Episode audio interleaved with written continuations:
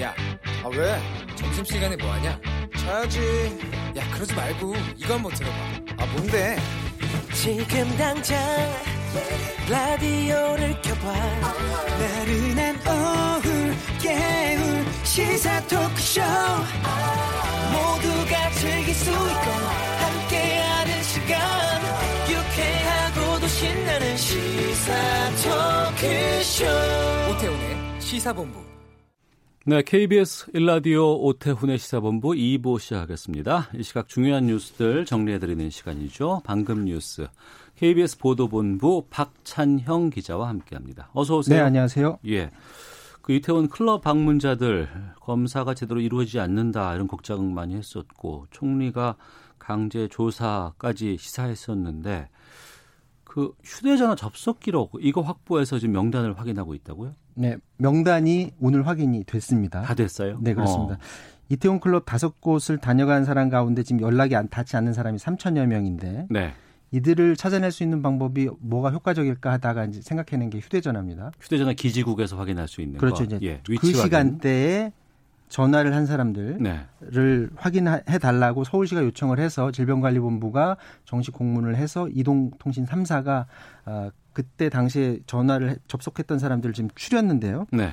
그러니까 4월 24일에서 5월 6일 사이에 그 클럽 다섯 곳 주변 기지국 접속자들을 먼저 추렸고요.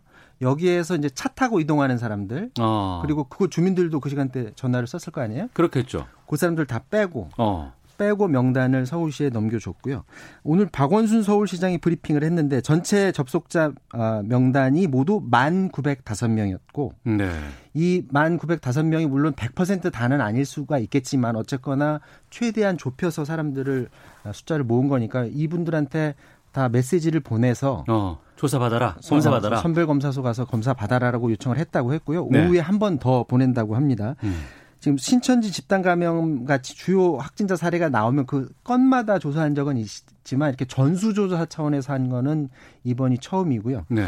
어, 이런 조치가 이미 어제도 그렇고 계속 예고가 됐었잖아요. 그 예고가 되다 보니까 지금 그 서울시가 조사를 해봤더니 본인 전화번호만 확- 확인해주고 이름은 되지 않는 음. 그런 익명 검사를 시작을 했는데 네. 10일에 이 익명 검사에 3,500건이 검사 건수가 나왔었거든요. 어. 근데 어제는 6,500건이 넘어서 예. 두배 이상 많은 사람들이 이름을 대지 않고 검사를 했다고 합니다. 물론 음. 이제 이분들이 다 그때 당시 클럽 근처에 있었던 건 분명히 아니겠지만 예, 예. 어느 어. 정도는 분명히 있었을 것으로 보여지고요. 오늘 신규 확진자 현황 보면 27명 신규 확진자 나왔고 이 중에 어. 해외에서 유입된 사람이 5명 그리고 이태원 클럽 관련 확진자는 오전 10시 기준으로 101명으로 늘었습니다. 예, 알겠습니다. 근데 이 클럽발 코로나19 확산 때문에 그 성소수자에 대한 차별, 혐오 이런 걸 언론사가 조장을 하고 있고 여기에 대해서 기자협회가 호소문을 냈네요. 네, 그렇습니다. 지금 이런 성소수자에 대한 어떤 혐오의 그런 분위기가 요즘 확산되고 있는데 가장 근본적인 문제를 일으킨 곳이 바로 언론사들입니다. 그래서 일부 언론에서 이태원 클럽을 성소수자 클럽임을 부각시키는 기사를 초기에 굉장히 많이 썼고 요즘도 계속해서 쓰고 있습니다. 그러니까 그렇다 보니까 기사와 함께 요즘 사람들이 SNS를 통해서 확인되지 않는 정보들을 계속 유통시키고 있거든요. 음. 그러니까 그 클럽이 때마침 성소수자 클럽이었기 때문에 이렇게 확진자가 많이 느는 거고 어 우리 혼란을 가져왔다라고 하면서 이 모든 문제가 성소수자였기 때문에 이, 어, 벌어진 것처럼 지금 확산되고 있는데 오늘 한국 기자협회가 이 이런 보도를 하는 기자들에 대해서 호소문을 냈습니다. 그래서 사생활을 침해하는 추측성 보도나 혐오 차별 조장하는 보도를 자제해 달라 이렇게 촉구를 했고요. 어, 이런 추측적 사생활 보도나 지나친 개인정보 유출, 혐오와 차별을 부추기는 보도로 본질이 지금 흐려지고 있다라고 어, 호소를 했는데 이게 검사의 장애가 되고 방해가 된다. 왜냐하면은 본인이 숨어버리니까. 사실은 성소수자들도 그렇고 성소수자가 아닌 사람들도 나를 이상한 눈으로 자꾸 사람들이 보니까 본인들이 노출을 지금 꺼리는 거죠. 또 다른 문제가 뭐냐면 이게 매번 재난 상황 때마다 반복되고 있는데 이번 이 사태가 포비아다, 공포다, 패닉이다 이런 용어들을 저 제목에 달아서들 기사를 쓰거든요. 네. 근데 이게 저희 예, 기자협회 감염병 어, 보도 준칙에 따르면 이런 단어 못 쓰게 돼 있습니다. 음. 포비아, 대란, 공포, 패닉, 대참사 네, 네. 이런 걸 재난 상황에서 쓰게 되면 사람들이 더 움츠려들게 되고 사회생활하는 것들도 더 어, 장애를 받게 되고 더 이상한 음, 시각으로 사람들을 볼 수가 있거든요. 그래서 이런 걸 못 쓰게 함에도 불구하고 사실은 그런 기사 장사, 클릭 장사를 하기 위해서 이런 기, 에, 기사를 쓰는 언론사들이 있습니다. 음. 지금 박능우 보건복지부 장관도 오늘 중대본 회의에서 얘기를 했는데요. 음, 이태원 클럽 집단 감염으로 우리 방역 체계가 시험대에 올랐다라고 하면서 코로나19는 지역 출신 종교 등을 구분하지 않고 누구나 감염될 수 있다. 네. 차별하고 배제하게 되면 결국 사회 분위기에서 바, 방역 활동을 방해하는 요소로 작용하기 때문에 네. 혐오하는 분위기를 제발 좀 자제해 달라라고 당부를 했습니다. 음. 우리도 그렇고 지금 중국에서도 지금 또 다른 집단 감염이 발생을 했대요. 그것도 우한에서.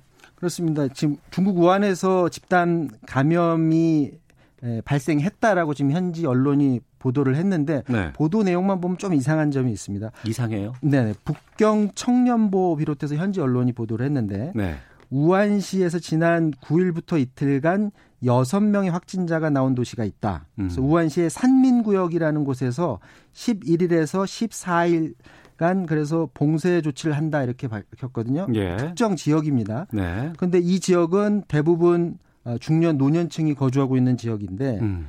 지난달 8일에 이 우한시가 봉쇄가 해제됐잖아요. 예. 근데 그 해제된 전체 도시 중에서 아주 특정 지역만 지금 봉쇄를 다시 한 건데 정보가 더 들어와 봐야 알겠지만 어. 지금 숫자로 보면 6명 확진자 나온 거잖아요. 예, 예.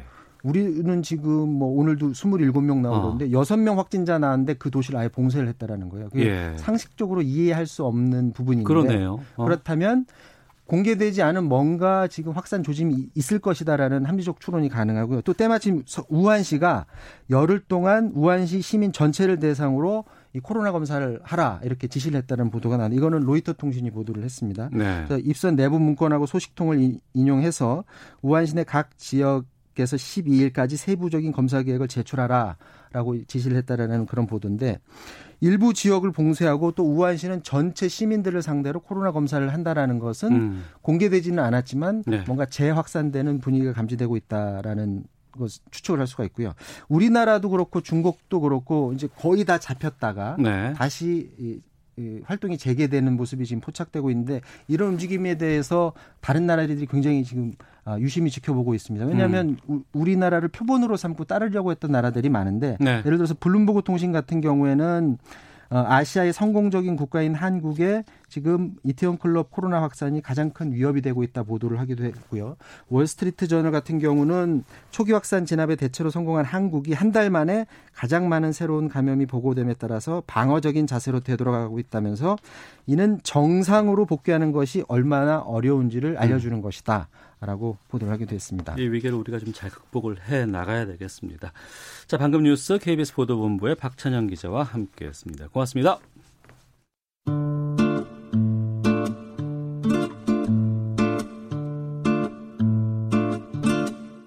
오태훈의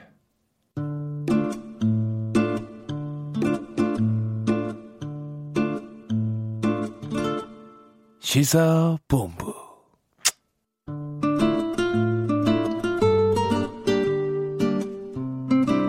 네, 시사본부는 청취자 여러분들의 참여 기다리고 있습니다. 샵 9730으로 의견 보내주시면 되고요. 짧은 문자 50원, 긴 문자 100원, 어플리케이션 콩은 무료로 이용하실 수 있습니다. 팟캐스트와 콩, KBS 홈페이지를 통해서 시사본부 지난 방송 다시 들으실 수 있고 유튜브로도 지금 생중계되고 있습니다. 유튜브 검색창에 KBS 일라디오 시사본부 이렇게 검색하시면 영상으로도 만나실 수 있습니다. 매주 화요일에는 현안 둘러싼 여야 국회의원들의 가감없는 설전이 있는 정치화투 시간이 있습니다. 어, 두 분을 오랜만에 뵙습니다. 두 분 다 재선에 성공하고 나오셨는데요. 한 분씩 소개해드리겠습니다. 먼저 더불어민주당의 박영진 의원 나오셨습니다. 어서 오세요. 안녕하세요. 서울 강북구에서 재선했습니다. 박영진입니다. 반갑습니다. 예. 그리고 정치화투 초반에 저희가 한 예. 예, 모셨었는데 오랜만에 왔습니다. 미래통합당의 박성중 의원 나오셨습니다. 예. 안녕하십니까? 서울 서초울의 박성중 의원입니다. 예. 재선하시면 기분 좋으시죠, 두 분 다. 초선 때만큼은 못해요. 아 그래요? 초선 때는 진짜 하늘을 날아갈 것 같았는데 저는 그랬어요. 예. 어, 그랬는데 그래서 사실은 뭐 덤벙덤벙 이렇게 했다는 느낌인데요. 재선되고 나니까 뭘 해야 되나를 좀 차분하게 저 고민하고 준비하고 하게 되는 것 같아요. 좀 사람이 조금 진중해졌다고 그래야 되나 책임감을 됐다는 가졌다고 것에. 대한 기쁨도 이- 초, 초선 때는 있었지만 지금은 한번 해봤기 때문에 그 다음을 준비하는 것까지 생각하고 계시는군요. 책임감이 훨씬 더 커졌고요. 네. 게다가 저희 당이 아- 압승이라는 걸 했잖아요. 이 네. 선거라고 하는 건 이길 때는 좋은데 음. 그 뒤에 저기 해일처럼 밀려오는 책임감이라고 하는 게 큰데 네. 저도 개인적으로 재선되고 나니까 그렇고요. 더불어민주당도 전체적으로 177석. 아이고야. 그거 어, 아무도 못 해봤던 일인데 국민들이 이게 짐을 주신 거거든요. 음. 잘 좀 짊어지고 강을 건너야 되겠구나 하는 생각 중입니다. 네, 박성중 의원께서도. 참 무거운 책임감을 많이 느낍니다. 예, 예. 서울에 국회의원이 49명이 있습니다. 네, 네. 그 중에 저희 당이 지금 8명 됐습니다. 아, 그 중에 한 명이니까 굉장히 어렵고 아, 또 재선은 제 혼자이기 때문에 아, 큰- 그러네요. 예, 서울에 혼자입니다. 예, 예, 예. 더큰 책임을 느끼고 어, 또 열심히 하겠다. 예. 또 선택해 주신 음. 주민들을 위해서 더 큰 일을 하겠다 이런 말씀 드리고 싶고요. 예. 최선을 다하겠습니다. 알겠습니다. 공교롭게 두분 다 박씨세요. 양박. 예, 그래서 예. 오늘 대박 토론 자주 만듭니다. 잘 모시겠습니다. 기대해 보도록 하겠습니다. 아, 정치 현안들에 대해서 좀 다양한 의견 좀 듣고자 하는데요. 아, 먼저 그 취임 3주년을 맞은 문재인 대통령의 아, 대국민 연설이 지난 일요일 날 있었습니다. 두 분 평가부터 좀 듣겠습니다. 박영진 의원부터. 예, 어, 3년 차 대통령, 그러니까 탄핵으로 인해서 생겨난 그 보궐선거인데도 불구하고, 그래서 뭐, 그 인수위도 없는, 네. 어, 준비할 시간도 짧았던, 그렇게 해서 정말 밀려오는 일들 처리하느라고 바빴던 3년을 지나는데, 이 3년 시기에 또 코로나, 어, 뭐 국난에 가장 한가운데 있는 상황 아니었습니까? 예. 대통령께서, 어, 그 와중에 당연히 어, 코로나와 관련된 긴장을 놓치지 말아야 될 것, 그리고 정부가 해야 될 일, 또 국민들에게 당부할 일들을 잘 나눠서 말씀 주신 것 같고요. 특히나 그동안, 음, 이렇게, 뭐, 이렇게, 우리 사회에 필요한 거 아니냐라고 조심스럽게 일각에서 제기돼 왔었던, 어, 전 국민이라고 그러는 건 좀 그렇고요. 모든 취업자의 어, 고용보험과 관련된 것을 준비하겠다. 네. 실현, 현실화 시키겠다라고 하는 말씀을 주셔서 그와 관련해서 어, 이전과는 다른 대한민국, 이전과는 음. 다른 어, 정부의 대처들을 하나하나 준비하고 있구나라고 하는 걸 느낄 수 있었고요. 어, 방역과 관련해서도 정말 제3 어, 대통령도 당부를 하고 네. 우리 정부가 계속해서 얘기를 하고 있는 것처럼 우리 국민들도 어, 이, 이 어떻게 보면 끝나지 않는 전쟁이라고 얘기했거든요. 이 전쟁의 최우승자가 되기 위한 노력을 같이 기울여 주시길 당부드립니다. 네. 박성중 의원께서도 총평해 주시죠. 제가 뭐 여러 방송에 나가면 대통령에 대해서 굉장히 비판적인 말을 많이 했습니다. 예, 예, 좋습니다. 오늘은 좀 예. 긍정적인 말을 좀 하고 아, 싶습니다. 예, 예. 감사합니다. 어, 오랜만에 대통령께서 위기 인식을 제대로 하고 계시다. 어. 그런 느낌을 받았습니다. 예. 뭐 제가 야당이지만은 음. 그렇게 평가하고 싶고 또 그게 거기에 대한 극복의 어떤 노력, 음. 극복의 의지 네. 이런 걸 표출했다 이렇게 평, 긍정적 평가를 하고 싶습니다. 예. 특히 그 위기라는 말을 제가 그 대통령 연설을 쭉 보니까 15번을 쓰더라고요. 어, 예. 그래서 굉장히 위기, 위기의식을 많이 느끼고 있다. 예. 특히 그 중에 뭐 끝날 때까지 끝난 것이 아니다. It ain't 그 티- 어, over till it's 어, over. 예, 예. 뭐, 예, 저, 그 미국의 유명한 어떤 그 야구 감독, 예. 뉴욕 매체 감독, 요기메라는 감독이 쓴 그 유명한 말인데요. 끝날 때까지 끝난 게 아니다 해서 하여튼 끝까지 한번 해보고 싶다는 그런 의지를 표현한 거는 굉장히 좋다고 보고요. 음. 또 여러 가지 막 위기 극복 방안에 대해서도 post 코로나 시대의 어떤 여러 가지 대처, 네. 또 두 번째는 방금 이야기도 했습니다만 전 국민 고용보험 시대의 어떤 단계적 확대, 네. 또 거기에 따른 국민 취업 지원 제도, 음. 그리고 세 번째는 한국형 그 뉴딜, 그리고 또 국제 협력, 어, 포- 뭐 코로나의 어떤 post 코로나의 국제 협력 이런 네 가지 아, 아, 어떤 위기 극복 방안을 제시했는데 굉장히 좋다고 보고요. 예. 다만 이제 그 여러 가지 측면에서 본다면은 정부가 3년 전에 2007년도에 이미 정부 혁신 방안 여러 가지 방안을 제시를 했습니다. 2017년이 2000, 2017년에 예, 예. 정부 혁신 성장 계기를 해가지고 예. 2017년 12월 말에 이제 그때 제시를 했는데 그때 13가지의 여러 가지 어떤 분야에 하겠다 하는 게 이번에 그런 어떤 재판적인 어떤 요소들이 많이 있다. 아, 중복됐다. 중복됐다. 예. 자율로 가서 이제는 자율로 가서 해야 되는데 정부 통제가 오히려 더 강화되는 거 아니냐 그런 음. 어떤 측면이 있고 두 번째 말씀드리고 싶은 것은 뭐 제가 여러 어떤 어, 정부 질의라든지 이런 데서 이야기를 많이 했습니다만은 나토 정부라고 이야기했습니다. 나토 정부요? 예, 예. No action 어. 행동은 없고 예. talk only 말만 많다. 어. 꼭 그렇게 되지 않기를 바라면서 예. 이번에는 상당히 긍정적으로 평가하고 싶습니다. 어, 예. 쓴소리는 다 하는 수는 뭘 또 긍정적으로 얘기했다고 그 정도면 긍정적인 거 아닌가? 아이고, 앞, 앞날이 걱정입니다. 21대. 예. 앞서 위기를 15번 말했다고 하셨는데 이번에 보면은 경제 방점이 찍혀 있고요. 게다가 이제 말씀하셨던 이전 국민 고용보험 시대 열겠다라는 부분들 하셨어요. 근데 이제 이게 실행에 옮겨지기 위해서는 국회 역할이 상당히 좀 중요할 것 같습니다. 앞서서 긍정적으로 평가하신다고 하는데 그 국회에서의 어떤 그런 어, 향후의 어떤 일정에 대한 것들에도 좀 동참하실 의향이 있으세요, 박성중 의원께서? 해야죠. 어, 어, 전국민 고용보험 정말 내용은 좋은 거 아닙니까? 네. 전체적인 어떤 전 국민을 상대로 음. 또 안정적인 어떤 생활을 유지할 수 있도록 네. 그런 걸 한다는 것 자체는 저, 저, 저, 저희 야당도 당연히 동의해야죠. 예. 다만 저희들이 이제 걱정하는 것은 어, 순차적으로 단계적으로 여러 가지 어려움이 많기 때문에 예. 단순히 말만 해가 터뜨려서 음, 인기는 없고 네. 나머지 실행은 나중에 어려운 음. 이런 거는 진짜 고려해야 된다는 차원에서 우선 첫 번째 말씀드리고 싶은 것은 전국민 고용보험은 돈이 많이 듭니다 재원이 예, 예. 누가 부담할 거냐 어, 예를 들어서 자영업자 네. 자영업자는 근로자가 없기 때문에 자기가 다 부담해야 되는 문제가 되거든요 네. 그럼 누가 부담할 거냐 어. 혹시 부담할 사람이 없으면 국가가 부담해 줘야 되거든 그 예. 재원을 어떻게 마련할 거냐 예. 그리고 근로자인 경우에 아르바이트생 뭐 이런 사람들은 나 그 하기 싫다 하는 사람도 많거든요 예. 그런 경우는 어떻게 할 거냐 음. 또 자영업자는 단순히 본인이 부담하는 것 외에도 4대 보험이 같이 올라갑니다. 연계돼서. 네. 그런 어떤 문제는 어떻게 처리할 거냐. 어. 또 일반 우리가 이번에 고용보험이 해당되는 사람이 기존 하고 있는 사람이 1,378만 명. 예. 앞으로 할 사람이 1,500만 더 많이 남아 있습니다. 네, 네. 이분들에 대한 부분은 보면은 자영업자, 특수 근로자, 프리랜서 이런 사람들은 월급이 없어, 임금이 없습니다. 예. 1년에 얼마를 번지 불규칙합니다. 어. 그 기준을 어디다 둘 거냐 이런 여러 가지 복잡한 것이 알겠습니다. 많습니다. 그래서 서두르지 말고 예. 차근차근히 국회에서 정말 논의해서 어. 그전 국민에게 또 국가에 이익이 되는 방향으로 저희들이 한다면 저희들도 적극 찬동해야죠. 하겠다고는 하시는데 여러 가지 제약 사항들이 많고 재원 문제라든가 어려움들이 많이 있다고 말씀해 주셨거든요. 배현진 의원께서도. 예, 아니 저 야당에서 지적하신 말씀 다 맞고요. 예. 그런 거 논의하지 않고 피해갈래야 피해갈 방법도 없습니다. 음. 당연히 어, 누가 이걸 부담을 할 것인지 어떻게 설계를 할 것인지 그리고 언제부터 진행할 것인지에 대한 고민이 어, 탄탄하게 어, 진행이 되고 사회적 합의를 이뤄내는 과정이 있고 그것이 최종적으로 법안으로 통과되어야 되기 때문에요. 네. 국회 협조가 되게 중요합니다. 그래서 음.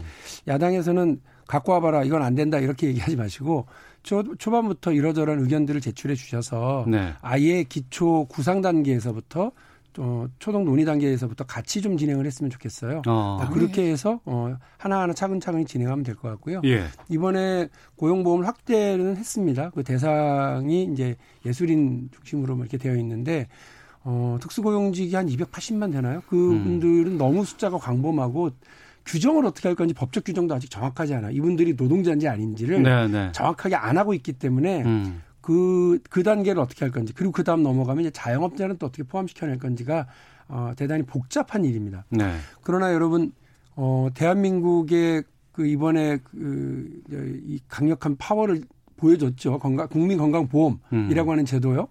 첫 도입은 박정희 대통령이 한 겁니다. 네. 그리고 이것이 어, 그 탄탄하게 전개되는 과정에서 또 김대중 대통령이 전 국민 대상으로 확대시켰습니다.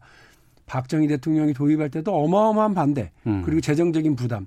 김대중 대통령이 도입하자고 할, 확대시키려고 할 때도 어마어마한 반대, 재정적 부담이 다 있었습니다. 네. 그러나 그 두 리더가 그 당시에 정치적인 결단과 또 사회적 논의를 만들어 왔기 때문에 지금의 대한민국이 이렇게 세계 최강의 의료 체계를 가지고 있는 나라가 됐고 국민 건강 시대를 맞이하고 있는 거거든요. 음. 어, 우리가 또 한 단계를 넘어가야죠. 그래서 야당에서 제기하고 있는 여러 걱정과 우려들을 최대한 다 반영해 내면서 우리가 결단해서 새로운 시대를 열어나가는 일을 해봤으면 좋겠습니다. 네. 과거에도 좌우 없이 대한민국의 이 건강보험 체 계가 어, 좌우 정치 지도자들에 의해서 만들어진 것처럼 음. 앞으로도 그렇게 해나가야 된다고 생각합니다. 네. 고용보험 관련해서 방금 말씀하신 대로 저희들이 사전 단계에서 예. 야당과도 협의해서 충분히 의견을 논의하고 했으면 좋겠습니다. 예, 예. 지금까지 법안이 돼 오는 형태를 보면 대부분 정부에서 여당하고 해가지고 다 만들어서 음. 가져오다 보니까 여러 가지 형태의 그런 미숙한 점이 있었습니다. 맞아요. 인정하시죠? 네. 그래서 예. 같이 한번 했으면 좋겠다는 말씀을 저희도 싶고. 야당 해보니까 그렇더라고요. 예. 여당이. 그다음에 예술인 관련해서 이제 한 가지 더저 보충을 한다면 뭐, 예. 뭐 우리 박영전 의원께서 다 잘 말씀하셨는데 어제 이제 문화예술인 관련해서 고용보험 법이 통과 개정안이 통과됐는데 한노일을요 예술인 전체를 하는 것이 아니고 그 중에 창작, 실현, 기술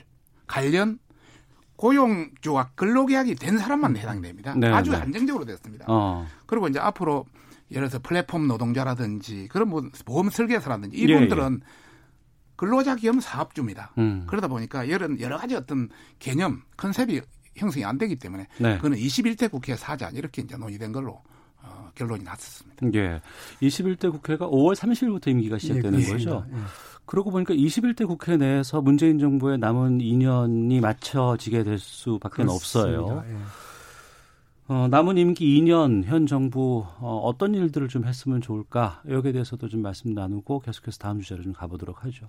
저는 대통령이 그동안 우리 정부가 하려고 하는 일들을 야당 때문에 못했다 이런 얘기들 국민들 앞에 많이 하소연했거든요. 음. 그러니까 야당의 반대 때문에 뭐 제 개인적으로는 유치원 3법 그거 상식적인 거 하는데도 1년 4개월 걸린 게 정말 개인적으로 트라우마예요. 네. 우리, 우리 국회가 이러, 이거밖에 못하나 하는 생각도 있고 그런데 대통령이 당선될 때 새, 새로운 대한민국 나라다운 나라를 만들겠다고 약속했었던 게 상당히, 상당히 많은데 대부분이 야당 때문에 못했다라고 얘기를 했습니다. 어. 그러니까, 그러니까 행정부 권력으로 할 수 있는 건 했고요. 네. 다만 법을로 이제 이걸 안정화시키기 위한 것들은 못했는데 이게 핑계였구나라고 되지 않도록 21대 하기- 국회가 예, 하기 아. 위해서는 우리 정부가 국민들에게 약속했었던 대통령 당선 시기 약속했었고 지난 총선 시기 약속했었던 것을 또박또박 해나가야 된다고 생각합니다. 네. 그러나 이 와중에도 어 국민은 또 그 견제할 수 있도록 백석이 넘는 야당의 의석을 또 몰아내 주셨거든요. 예. 그 야당과 협의하고 대화하는 과정.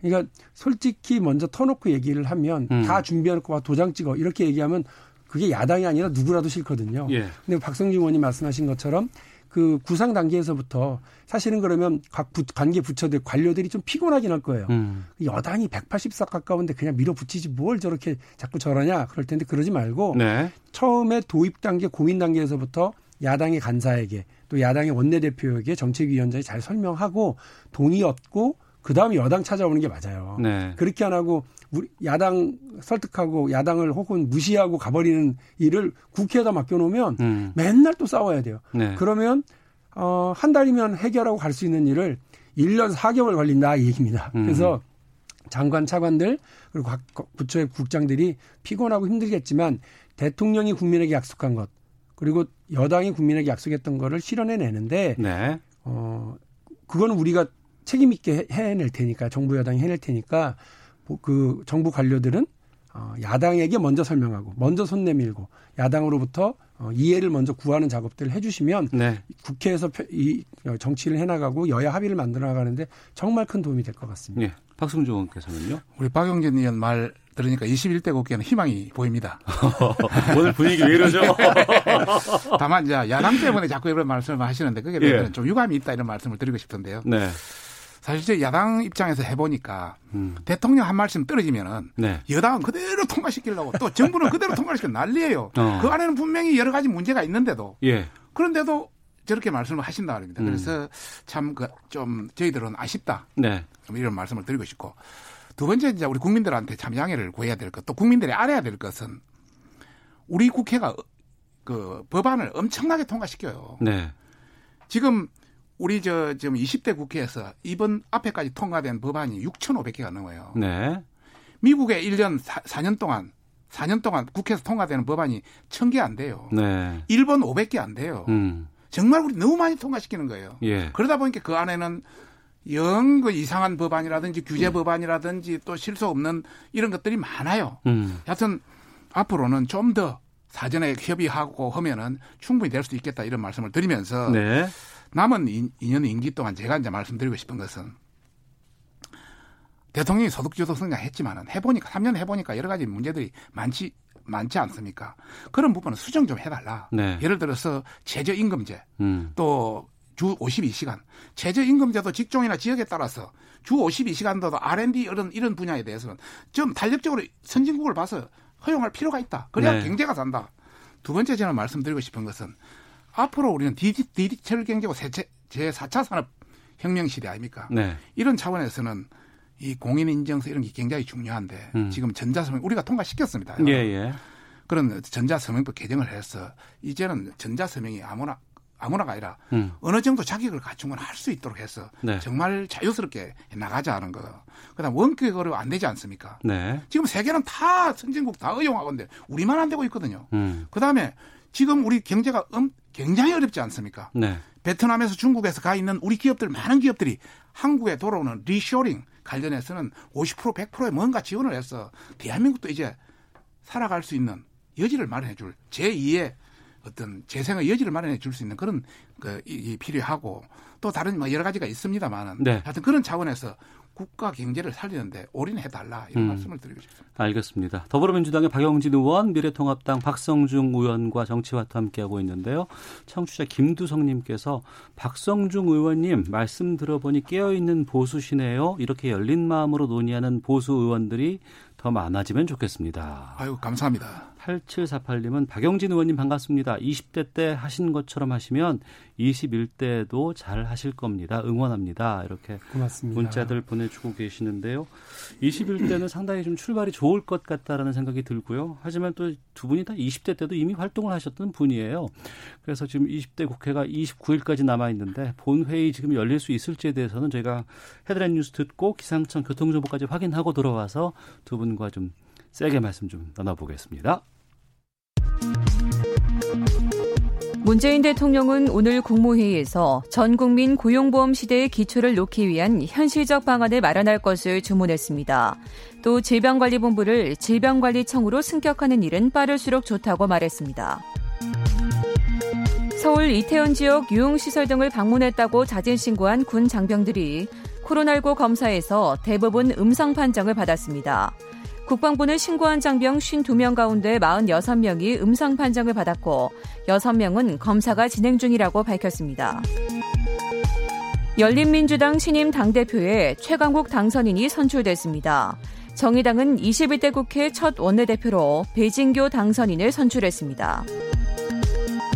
미래한국당 원유철 대표는 민주당은 결자해지 차원에서 연동형 비례대표제라는 악법을 폐기해야 한다고 강조했습니다. 지금까지 헤드라인 뉴스 정한나였습니다. 이어서 기상청의 윤재수 씨 연결합니다. 네, 미세먼지와 날씨 정보입니다. 지금 초미세먼지의 경우 전국적으로 나쁘지 않습니다. 하지만 PM10, 미세먼지의 경우 입자가 좀 더 크긴 하지만 지금 이 상황은 좀 다른데요. 황사의 영향을 받기 때문입니다. 천안의 선거 지역, 대전의 유성 지역은 지금 매우 나쁨 단계까지 농도가 치솟고 있습니다. 우리나라 주변 위성 사진을 보면 서해 남부 해상과 동해에 걸쳐 띠 형태로 황사가 나타나고 있는데 지금 대부분은 하늘 높이 지나가고 있는 상황이고요. 점차 이렇게 우리나라 중부 쪽으로 다가서면서 남동진할 것으로 예상됩니다. 이 때문에 충청 지방이나 호남 지방은 오후에 또 영남 지방이나 제주도 지방은 저녁에 나쁨 수준까지 농도가 더 치솟는다는 점 참고하시면 좋겠습니다.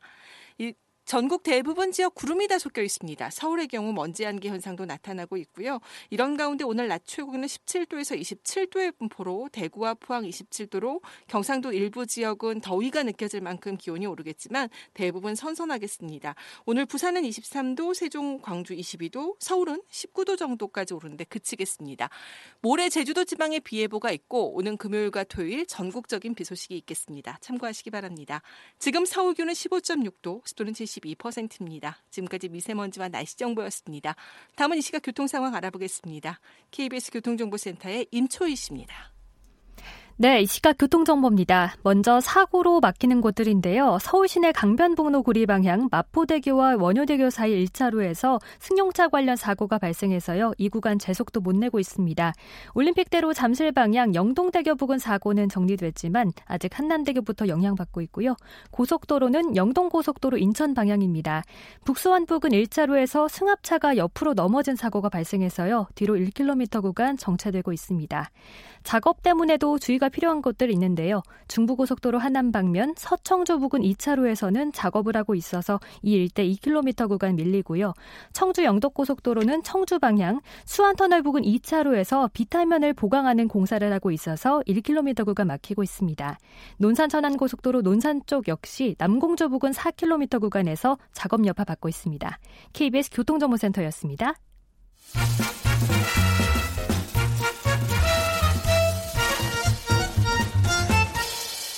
오태훈의 시사 본부.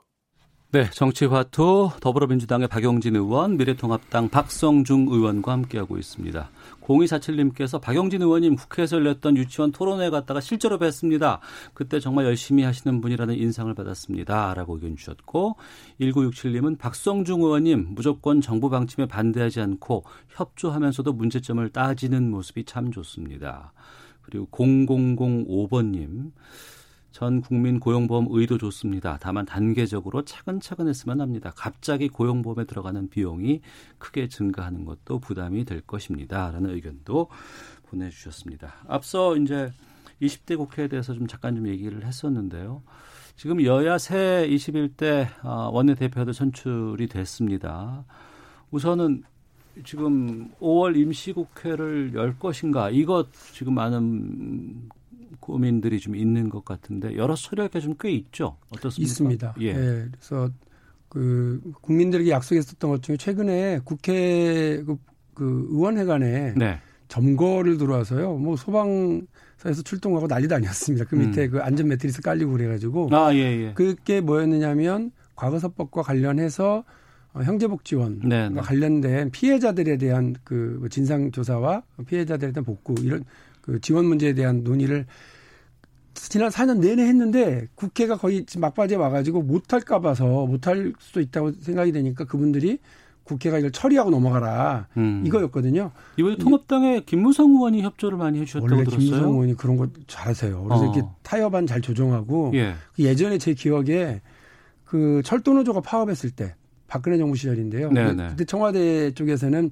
이번에 아예 뿌리를 뽑자. 언제까지 음. 저게 끌려다니냐 이러면서 상당히 강경책으로 일변했는데 김무성 의원이 그때 중재를 해가지고 네. 어, 원만하게 잘 끝났습니다. 원만했다고 어. 해도 노동자들 쪽에 피해가 크긴 했지만 네. 그럼에도 그때 그런 노력을 하신 걸 보고 제가 좀 어, 저분하고 좀 눈여겨봤는데 이번에도 또 그렇게 음. 다음 국회에 진출 안 하시면서도 하셔서 되게 고맙게 생각하고요. 어쨌든 여야가 잘 협의를 해서 이번에 그것부터 또 다뤄야 되지 않습니까? 예. 국민들에게 약속했으니까 어. 그런 사안들 엠번방 관련해서도 미진한 부분들이 아직 있어서 예. 관련한 사, 관련한 법안들 개정안이 있으니까 해야 합니다. 할것 어. 같고요. 지난번에 예.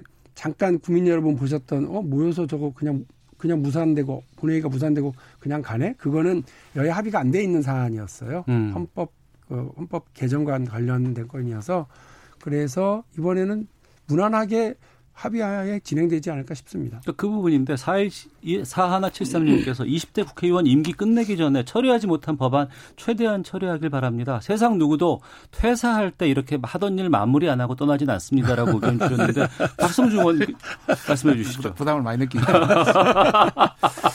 이제 20대 국회가 15일 남았습니다. 예, 예. 너무 욕심내도 안 됩니다. 아. 네, 그래서 합의된 것, 그동안 합의된 거, 네. 또 시급한 거, 음. 또 쟁점이 없는 거, 네. 뭐 이런 거는 거의 통과시켜야 되지 않겠습니까? 예. 저게 그, 그게 저도 뭐 반대는 전혀 없습니다. 음.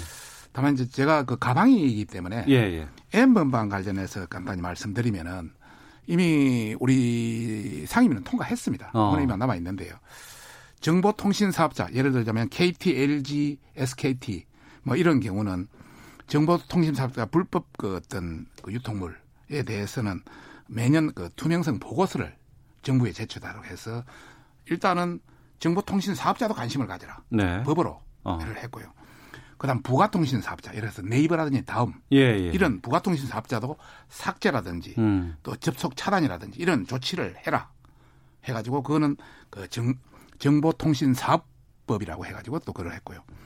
또 지금까지는 상업용에만 이걸 여러 가지 규제를 할 수 있었습니다. 네. 이제는 영리 목적이 아닌 것도 모두 음. 해당되는 성착취물 모든 거에 대해서 해서 굉장히 강범하게 해서 지금 본회의 올 법사위에 가 있다 이런 말씀을 드리고 싶고 뭐 과거사법은 이야기를 했으니까 네. 하여튼 그 외에도 필요한 법은 통과돼야 된다고 저는 생각하고 있습니다. 그러면 마지막 본회의가 열릴 수 있겠네요. 두 분 의견을 좀 종합해 보면. 네, 예. 지금 현재 분위기로는 이번 주 내에 예. 여러 가지 그 소집 요구서를 제출하고 음. 다음 주 내에 뭐 원포인트를 하는 그런 개념으로 하- 상당히 협상이 진행되고 있는 것으로 알고 있습니다. 음, 알겠습니다.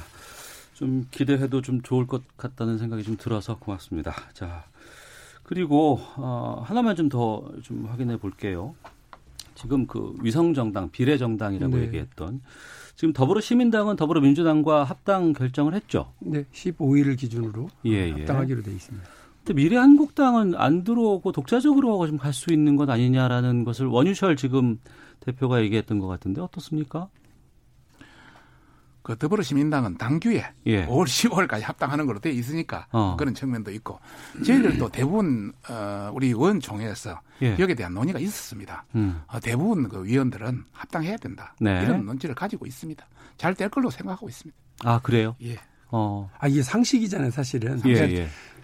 법에 에, 그래서 법에 서로 잘 합의가 되지 않은 채로 뭐 어쨌든 국회에서 강행 처리가 됐습니다. 그 어. 제도에 대한 제도의 허점, 그러니까 다시 말해서 법에 구멍이 있, 있었던 음. 거예요. 그거를 어, 이용해서 위성정당을 너나 할 것 없이 지금 앞다퉈서 하나씩 만들어놨어요. 근데 그때 뭐라고 그랬느냐면 이 법 때문에 만들어진 어, 것을 우리가 반대하기 때문에라고 했고 음.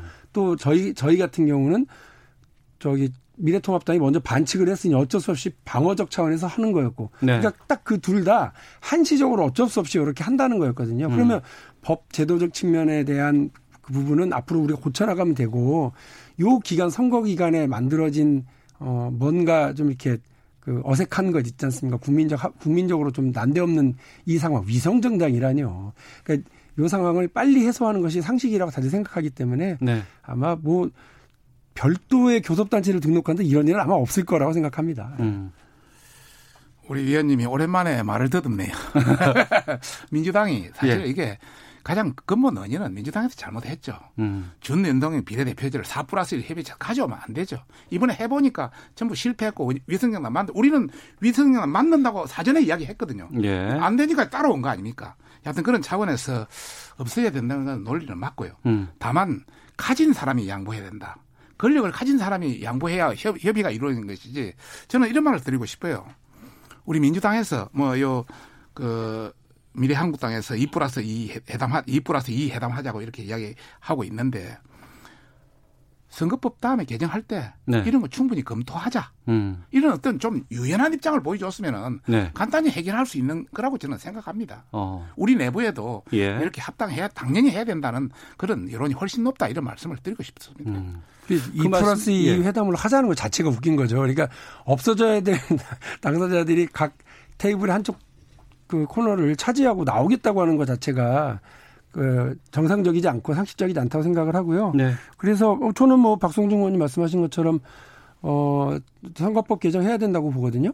그 그러나 저는 조금 생각이 다른데 음. 지금 그러니까 위성 정당은 일단 막아야죠. 그런 일은 다시 없어야 되니까 막 막되 사실은 앞으로 4년 동안 이게 선거 때만 국회의원 선거 때 적용되는 선거법을 지금 얘기하는 거기 때문에 네. 저는 국민들한테 서- 그러니까 설명하고 설득하고 동의를 얻어내는 과정 한 10% 정도의 국회 의석수를 늘려, 늘려야 된다고 봅니다. 음. 저는 뭐 여러 가지 이유로 설명을 하는데 일단 쉽게는 국회가 정부 이 거대해진 정부를 어, 감시하고 견제하는데 각 상임위가 너무 많은 기, 피감 기관들을 가지고 있어요. 우리 네. 교육위위가요 되게 작은 그, 그 아주 작은 상임이거든요. 그런데도 불구하고 대학까지 다 있으니까 80몇 개나 되는 그 피감 기관들을 그걸 관, 관리 감독을 해야 되는 대단히 일이 바빠요. 근데 음. 다못 봅니다. 국감 네, 때도 네. 못 보고 평상시에도 제대로 못 보고요. 그래서 오히려 줄이고 음. 어 주- 줄이고 늘- 늘려서 그러니까 의석 수는 늘리고 피감 기간은 더 줄여서 전문성 있게 또 깊이 들여다보면서 견제와 감시를 이렇게 할 수 있으면 네, 알겠습니다. 관료들 마음대로 못하는 그런 어, 나라 살림 운영이 될 수 있을 것 같습니다. 예. 우리 박영진 의원 말에 한마디만 더 덧붙이면은 예. 제가 좀 유연해지라는 표현은 어떤 표현이냐면 꼭 플러스 2 플러스 2 회담을 받아들이라는 것은 아니고 음. 여러 가지 협상에서 다른 합의문을 통해서 또 선거법 아, 여러, 노력을 통해서 우리가 그런 걸 해소해 나가겠다 하는 차원으로도 충분히 해소할 수 있는 다른 방안도 있다. 이런 알겠습니다. 말씀을 드리고 싶은 겁니다. 예. 마지막으로 지금 정치권에서 지금 뜨겁게 논란이 되고 있는 것 하나만 좀 시간이 많이 없어서 짧게 말씀을 좀 듣고 의견 듣고 마치도록 하겠습니다. 이영수 할머니의 그 기자회견으로 불거진 정의기억연대 논란이 지금 정치권으로 좀 퍼져 있습니다. 어제 정의기억연대는 기자회견 통해서 해명하기도 했고 오늘 아침에 이제 여러 라디오 시사 프로그램에 어, 이사장께서 직접 나오셔서 해명도 하고 있는 상황인데요. 두 분이 보시기에는 좀 어떤 부분들이 좀 명확하게 밝혀져야 한다고 보시고 또 어떤 문제들이 좀 있었는지에 대해서 좀 의견을 듣겠습니다. 박성중 의원께서 먼저 말씀해 예, 주시죠. 제가 먼저 말씀하겠습니다. 우선 윤미한 당선인 또 정의기억연대 관련해서 기부금 사용 논란에 상당히 문제가 있다. 네. 2018년도에 기부금이 들어온 10%를 하루 저녁에 다 3,330만 3,300만 원을 다 써버렸다. 그리고 실제는 430만 원 결제고 2,900만 원 어디에 세버렸다. 이 상당히 문- 문제가 있는 거죠. 그다음 오늘 아침에 동아일보에 보니까 한 상조 회사에 1,170만 원으로 사용한 걸로 돼 있는데 전혀 한 푼도 받은 적이 없다고 상조회사가 밝히고 있습니다. 굉장히 회계에 문제가 기부금 회계에 문제가 있다. 첫 번째 밝히고 싶, 이야기하고 싶고 두, 번, 두 번째는 기부금 중에 상당수는 그 할머니들한테 나, 줘야 되는 거 아닙니까? 직접적으로 많은 부분을. 예. 그런데 작년 8억, 8억 6천만 원 정도 들어왔는데 실제 직접 기부에 2,400만 원, 2.8%밖에 가지 않았다. 이것은 상당히 문제를 많은 문제를 안고 있다. 이런 말씀을 두 번째 드리고 싶고 세 번째는 그 김복동 할머니 장학금 예. 관련해서 뭐 문제는 없다 하지만은 민노총이라든지 각종 시민단체 진보연대 음. 이런 쪽으로 전부 자녀 수령했다는 것 자체가 네. 이것은 말이 안 된다. 어. 전 국민을 상대로 하는 기부금을 모은 것인데 네. 이런 어, 어떤 시민단체 특히 한쪽으로 기울어진 시민단체 위로 가는 것은 말이 안 된다는 말씀을 드리고 싶고 알겠습니다. 그다음 한 가지 더 말씀드리고 싶은 것은 짧게 마무리해 주시고요. 예, 딸 유학 자금 관련해서도 음. 처음에는 전액 자금 받고 갔다가 문제가 있다고 여러 가지 밝혀지니까 이제는 남편 배상금으로 했다. 또 배상금 가지도 안 될 정도의 미국 유학 그 굉장히 비싼 데입니다. 생활비까지. 이런 차원으로 본다면 굉장히 많은 문제를 안고 있기 때문에 알겠습니다. 맹맹백백하게 이런 거는 밝혀야 된다. 국민을 상대로 냈고 또 중고등학생, 대학생들이 참 네. 돈을 아껴서 낸 거 아닙니까? 예. 박영진 의원께서 하나 좀 분명히 말씀드릴 건 김복동 장학금은 김, 그 시민들에게 기부금을 받은 게 아니고요. 후원금 받은 게 아니고 김복동 할머니께서 돌아가시면서 남긴 유산을 이렇게 이렇게 써달라고 했던 그 취지에 맞습니다. 맞게 그- 이렇게 그거는 하는. 거고요. 그러나 그리고 그렇게 진행됐다는 것만 그 예, 의원 네, 네. 상당히 예. 그리고 어 저는 뭐 분명합니다. 정의개혁연대가 하는 일의 정당성 그리고 사회적인 어그 정의로움을 시행하는 것은 어 그것 그것하고 어 회계 처리의 불투명성을 노정하는 것과는 전혀 다른 문제입니다. 네. 같은 국민들이- 문제죠. 음, 잠시만요. 예. 박영진 아니, 의원님 예. 시간입니다. 다 예. 다 들으셔야 돼요. 예. 왜냐- 왜냐하면 하는 일이 옳다고 그래서 회계의 불투명성이 유- 용인되진 않는 거거든요. 그러니까 그 우리가 이런 옳은 일을 하는데 우리한테 이럴 수 있어 이렇게 생각하시면 서운해도 그렇게 생각하시면 안 되고요. 예. 아주 초, 그 기초적인 겁니다. 회계 투명성과 관련된 문제는. 음. 그러니까 이거는 어, 우리 국민의 눈높이에 맞춰서도 네. 그리고 우리 국민들이 바라는 정의연대의 역할에도 어, 합당하도록 관련 근거 제대로 제시하고 음. 회계 투명성을 보장할 수 있는 충분한 해명을 하시는 게 기본이라고 저는 생각을 하고요. 예. 여기에 뭐 기업에도 하지 않는 어 이런 뭐 이런 걸 왜 우리한테 요구하냐 이렇게 얘기하셨던데 음. 기업은 그렇게 안 하면 처벌받습니다. 네. 그리고 기업의 기업 이익 활동과 후원금을 통해서 활동을 하는 시민단체와는 또 다르거 다르니까요. 다른 말씀 필요 없이 회계는 투명하게 음. 이 기본입니다. 소득 있는 곳에 세금이 있고요. 그리고 공적인 비용들이 쓰여진 곳에는 반드시 감사가 있고 투명한 회계가 있어야 되는 것이 국민적 상식입니다. 알겠습니다. 두 분께서 의견 주셨고 시간이 없어요. 예, 지금 다 마쳤고요. 정의교 연대 입장은 저희가 따로 시간 들어서 좀 듣도록 하겠습니다. 자, 정치화투 더불어민주당 박용진 의원, 미래통합당 박성중 의원과 함께했습니다. 두 말씀 고맙습니다. 네, 감사합니다. 예.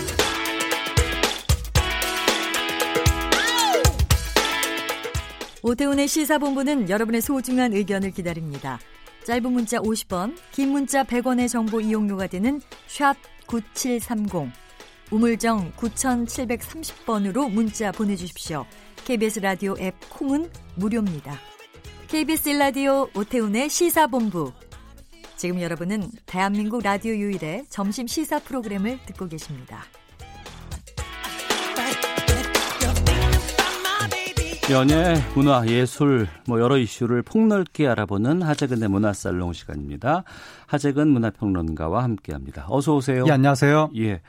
과거에도 뭐 연예인들의 반려견 사고가 있었고, 예. 예, 또 최근에도 지금 반려견 물림 사고가 발생해서 논란이 되고 있습니다. 그 반려견의 주인 연예인이 배우 김민교 씨라고요? 예, 김민교 씨가 기르는 개가 이제 이웃 주민을 물었다고 하는 것인데 네. 지난 4일에 경기도 광주에서 음. 김민교 씨 이웃집의 80대 여성이 집 앞에 텃밭에서 나무를 캐다가 네. 김민교 씨가 기르는 개 두 마리한테 공격을 당해가지고 어. 중환자실에 입원을 했다가 지금은 일반 병실로 옮겨져서 이제 회복하는 중이라고 합니다. 네.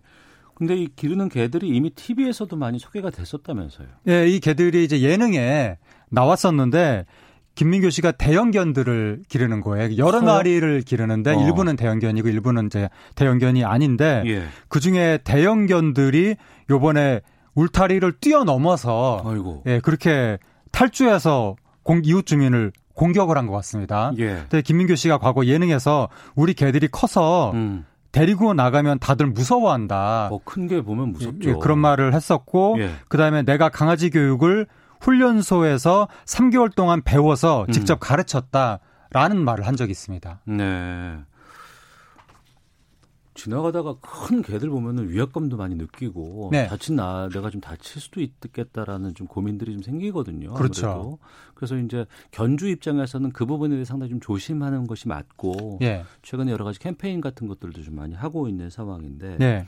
이번 사건이 이제 그 뭐 뉴스로 사고라든가 뭐 사건 사고 이런 기사로 많이 나갔잖아요. 예. 근데 김민교 씨가 직접 해명을 한동안 안 했었다면서요. 예, 이제 처음에 소문이 먼저 났거든요. 어. 아마 그, 이, 그 마을에서부터 소문이 났는지. 네. 근데 이제 입장이 바로 나오지 않으니까 네티즌들이 방관한다라고 하면서 질타를 했었고. 네. 그 다음에 공격한 개들이 왜 목줄이냐, 목줄이나 입마개를 하지 않은 것이냐라고 해서 이제 질타를 했었는데. 음. 거기에 대해서 피해자의 가족이 이제 해명을 했는데. 네. 아, 김민규 씨는 방관하지 않았다. 어. 바로 이제 병원에도 찾아왔었고 뭐 여러 가지 뭐 책임지겠다고 했다. 음. 그 다음에 목줄하고 입마개를 안 한 부분은 이게 김민규 씨가 개를 데리고 외출했다가 사고가 난 게 아니라 네. 집 안에 있던 개가 울타리 안에서 그걸 뛰어넘어서 탈출해서 사건이 벌어진 것이기 때문에 아, 집에서 키우고 있고 울타리를 쳐놨는데 그걸 뛰어넘었다고요? 예, 거의 뭐 어른 키 높이만한 울타리를 뛰어넘었다고 하는데 아 그래요? 예, 그래서 집 안에서 탈출한 거니까 목줄이나 입만개는 뭐 없는 게 당연하다. 음. 그렇게 피해자 가족 측에서 이야기했고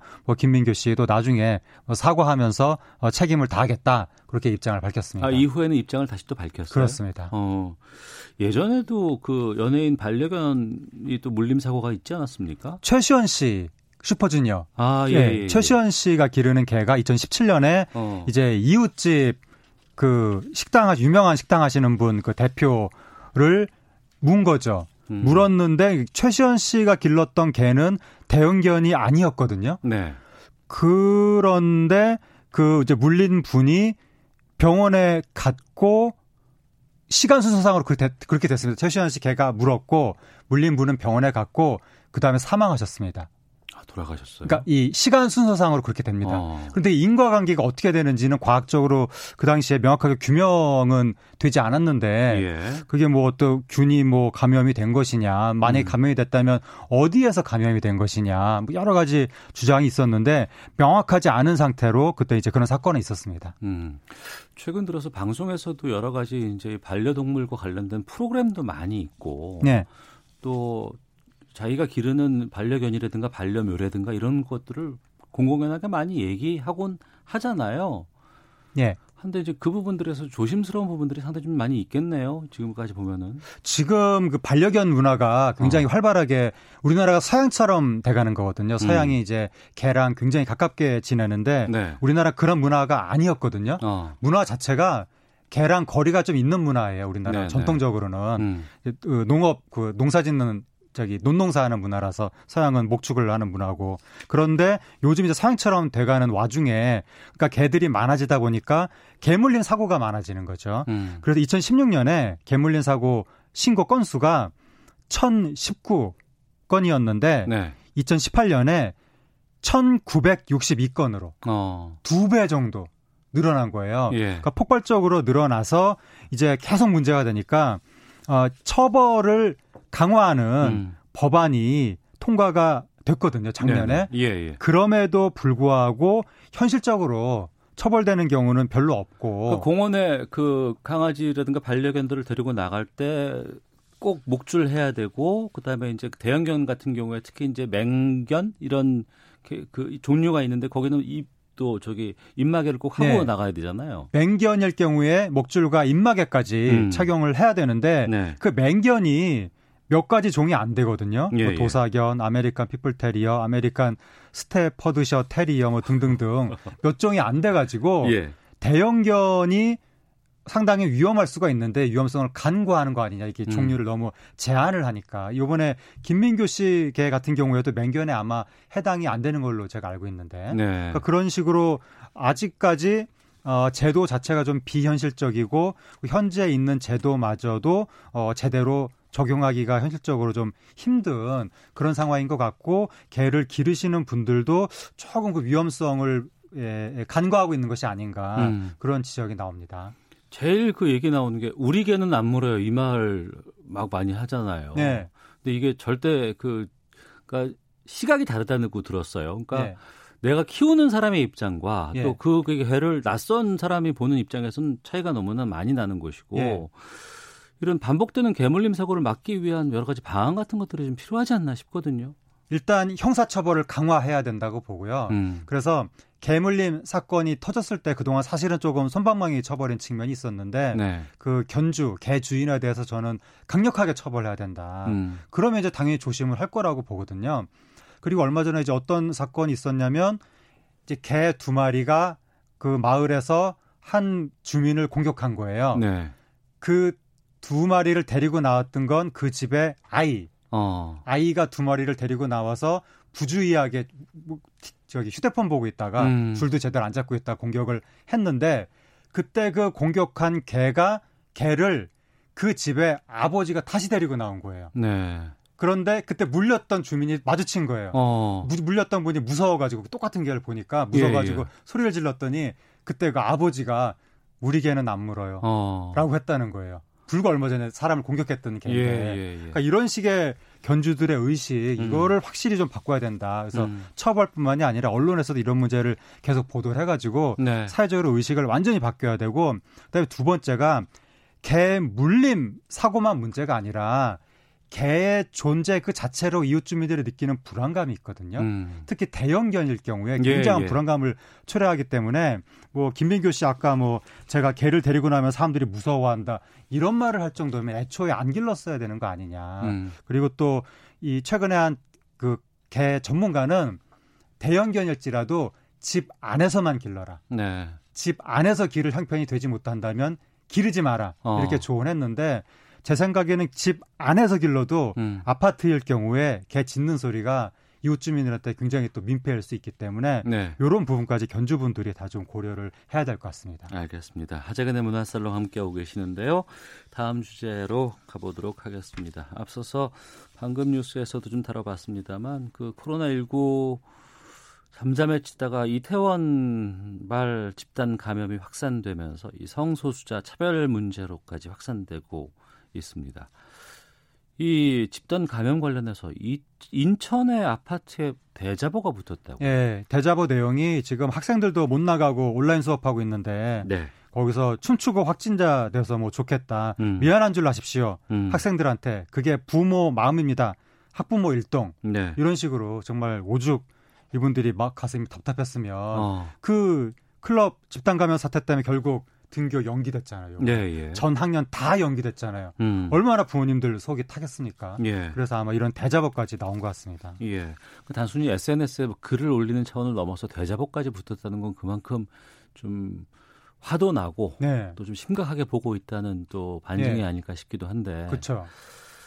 근데 이게 또 감염을 우리가 어 줄이고 막고 이걸 해소하기 위한 여러 가지 노력인 차원으로 봤을 때는 예. 그러한 분노가 이해가 될 수는 있지만 예. 이게 바람직한 방법은 아니잖아요. 어 이제 어 바람직하다. 그러니까 이제 분노가 너무 크면 음. 그래서 접촉한 사람들에 대한 사회적 질타가 너무 강해지면 질타 받은 사람들이 숨을 수 있으니까 네. 그런 부분은 좀 우리가 이해를 해야 되는 양해를 해야 되는데 음. 냉정하게 대처할 필요가 있는데 하지만 또 이게 조금 나아지는가 싶었다가 상황이 다시 심해지니까 그 예. 거기에 대한 국민적 허탈감이 너무 커서 어. 이제 어느 정도의 조금 이제 이런 감정 표출은 어쩔 수 없는 측면도 음. 있는 것 같고 네, 네. 지금 생존이 왔다 갔다 하는 분들이 있거든요. 예, 이게 예. 이게 뭐 클럽에서 하루 스트레스 해소 이런 차원이 아니라 지금 어. 생업에 지장을 받는 분들이 있는데 이번 사태 때문에 그게 더 연장되게 생겼으니까 음. 특히 대구보다 더 경제적 타격이 심한 지역이 제주도거든요. 예, 예. 근데 지금 거기 좀 지역 경제 살아나나 싶었는데 다시 예약 취소되고 있다는 거 아니에요. 음. 정말 참 유감스러운 사건이 터졌습니다. 네. 게다가 이 성소수자 뭐 논란 같은 거는 언론 보도가 좀 키웠다는 지금 얘기도 나오고 지금 기자협회에서 또 대자보까지 아, 성명서까지도 나왔다고 하더라고요. 호소문 같은 것도. 그게 이제 문제인 건데요. 음. 그러니까 그 사회적 거리두기 강화 기간에 부주의하게 클럽에 간 행위 그거는 저는 이제 비판할 수 아, 있다고 그럼요. 보거든요. 거기에 예, 예. 대해서는 아까 아. 뭐 학부모 일동 뭐 이런 식으로 그런 비판까지는 저는 이제 어 나름 정당하다고 보는데 음. 문제는 그걸 뛰어넘어서 언론이 보도를 할 때 이게 이제 몇월 며칠 몇 시에 어느 클럽에 확진자가 다녀갔다. 예. 이것만 보도하면 되는 거예요. 어. 그러면 이제 동선이 겹치는 사람은 신고해서 검사 받고 이러면 되는 거잖아요. 예. 근데 언론이 보도할 때 그렇게 보도한 게 아니라 클럽의 내용이라든가 뭐 어떤 서양이라든가 성, 성소수자가 보이는 클럽이다. 어. 이거를 왜 보도를 했는지 그러니까 난리가 난 거잖아요. 그 보도가 나오자마자 이슈가 완전히 바뀐 거예요. 이게 방역 이슈에서 음. 성소수자 이슈로 바뀐 거예요. 네. 그래서 이제 인터넷에서 성소수자 혐오 발언이 막 폭발하고 접촉자들을 막 비난하기 시작하고 이러니까 거기 간 분들이 다 성소수자가 아니거든요. 알겠습니다. 그런데도 불구하고 낙인이 찍힐까봐 다 숨어드는 이런 알겠습니다. 현상이 발생한 겁니다. 하재근 문화평론가와 함께했습니다. 고맙습니다. 감사합니다. 마치겠습니다.